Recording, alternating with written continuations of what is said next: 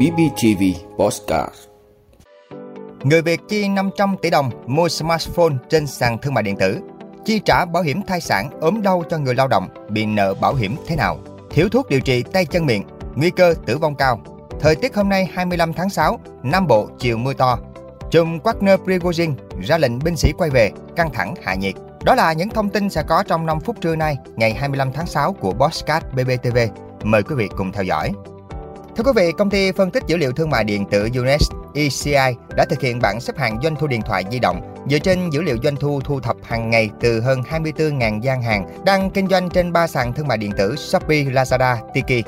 Theo đó, trong tháng 5, người Việt đã chi 500 tỷ đồng để mua smartphone trên các sàn thương mại điện tử, tăng 5% so với tháng liền trước. Đây cũng là mặt hàng có doanh thu cao nhất so với một số ngành hàng như TV, chăm sóc trẻ em, làm đẹp được nền tảng này theo dõi. Đứng số 1 về doanh thu thương mại điện tử trong tháng 5 là Samsung, trong khi iPhone tụt xuống hạng 2. So với tháng 4, doanh thu từ các sàn thương mại điện tử của Samsung tăng trưởng 6%, đạt hơn 144 tỷ đồng. Ngược lại, doanh thu từ các sàn thương mại điện tử của iPhone lại giảm đến 21% so với tháng 4, đạt hơn 143 tỷ đồng. Thưa quý vị, Bảo hiểm xã hội Việt Nam có công văn 1880 thực hiện chế độ bảo hiểm xã hội đối với người lao động tại các đơn vị chưa đóng đủ bảo hiểm cho người lao động, gồm đơn vị đang làm thủ tục phá sản, đã có quyết định phá sản của tòa án, không có hoạt động kinh doanh tại địa chỉ đã đăng ký hoặc không có người đại diện theo pháp luật. Chế độ bảo hiểm xã hội đối với người lao động về chế độ đau ốm, thai sản tại các đơn vị chưa đóng đủ bảo hiểm được giải quyết theo hướng chi trả chế độ ốm đau, thai sản, dưỡng sức, phục hồi sức khỏe đối với người lao động, căn cứ thời gian thực đóng bảo hiểm xã hội đã được xác nhận. Đối với người sinh con, nhận nuôi con nuôi, mang thai hộ, người lao động có thời gian đóng bảo hiểm xã hội vào quỹ ốm đau, thai sản, không bao gồm thời gian chưa đóng tiền, đủ 6 tháng trở lên trong 12 tháng trước khi sinh hoặc nhận nuôi con nuôi, hoặc đủ 3 tháng trở lên trong thời gian 12 tháng trước khi sinh nếu khi mang thai phải nghỉ việc để dưỡng thai theo chỉ định. Khi khoản tiền bảo hiểm xã hội chưa đóng, được đóng bù bởi đơn vị hoặc nguồn tài chính khác và làm thay đổi mức trợ cấp, thì điều chỉnh lại mức hưởng theo quy định của chính sách tại thời điểm người lao động đủ điều kiện hưởng để chi trả bổ sung.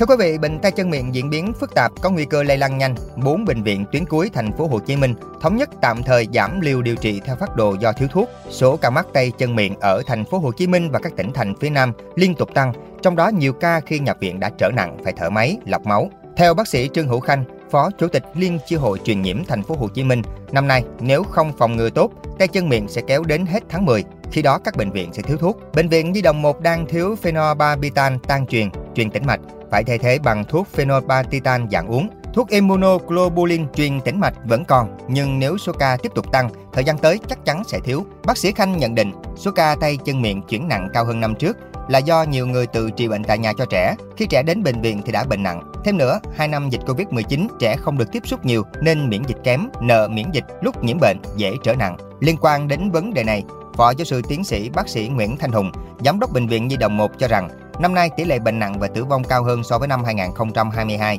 dẫn đến thiếu thuốc điều trị. Trong đó có hai huyết thanh, gamma globulin và phenolbarbital.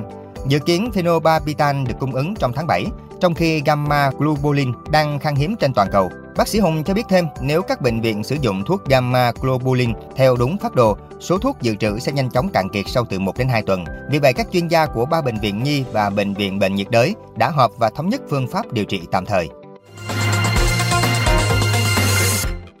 Thưa quý vị, theo Trung tâm Dự báo Khí tượng Thủy văn Quốc gia, hôm nay ngày 25 tháng 6, thời tiết khu vực Tây Nguyên và Nam Bộ có mưa rào và dông, vài nơi mưa vừa, mưa to. Lượng mưa dự báo đạt từ 15 đến 30 mm, có nơi trên 50 mm.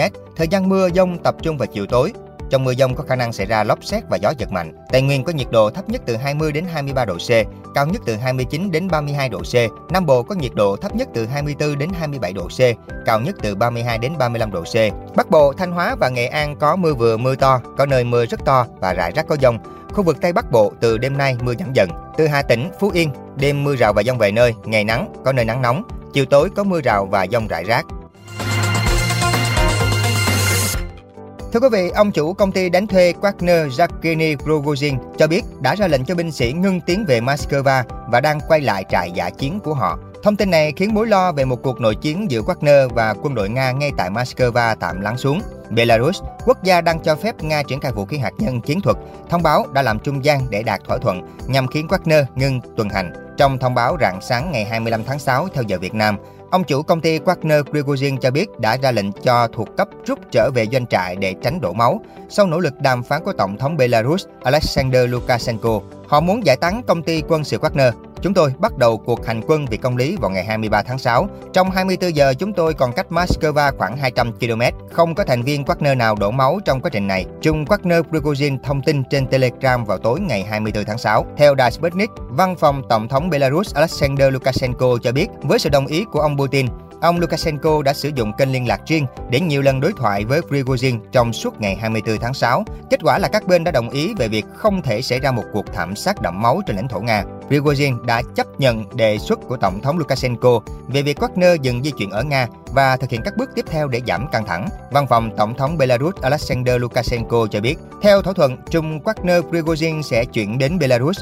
Người phát ngôn Điện Kremlin Dmitry Peskov cho biết, vụ án hình sự chống lại Prigozhin vì tội nổi loạn vũ trang sẽ bị hủy bỏ và các chiến binh Wagner đã tham gia cuộc tuần hành vì công lý của Prigozhin sẽ không phải đối mặt với bất kỳ tội danh nào để ghi nhận sự phục vụ trước đây của họ cho Nga. Cảm ơn quý vị đã luôn ủng hộ các chương trình của Đài Phát thanh truyền hình và báo Bình Phước. Nếu có nhu cầu đăng thông tin quảng cáo ra vặt, quý khách hàng vui lòng liên hệ phòng dịch vụ quảng cáo phát hành số điện thoại 02713 887065. BBTV vì bạn mỗi ngày.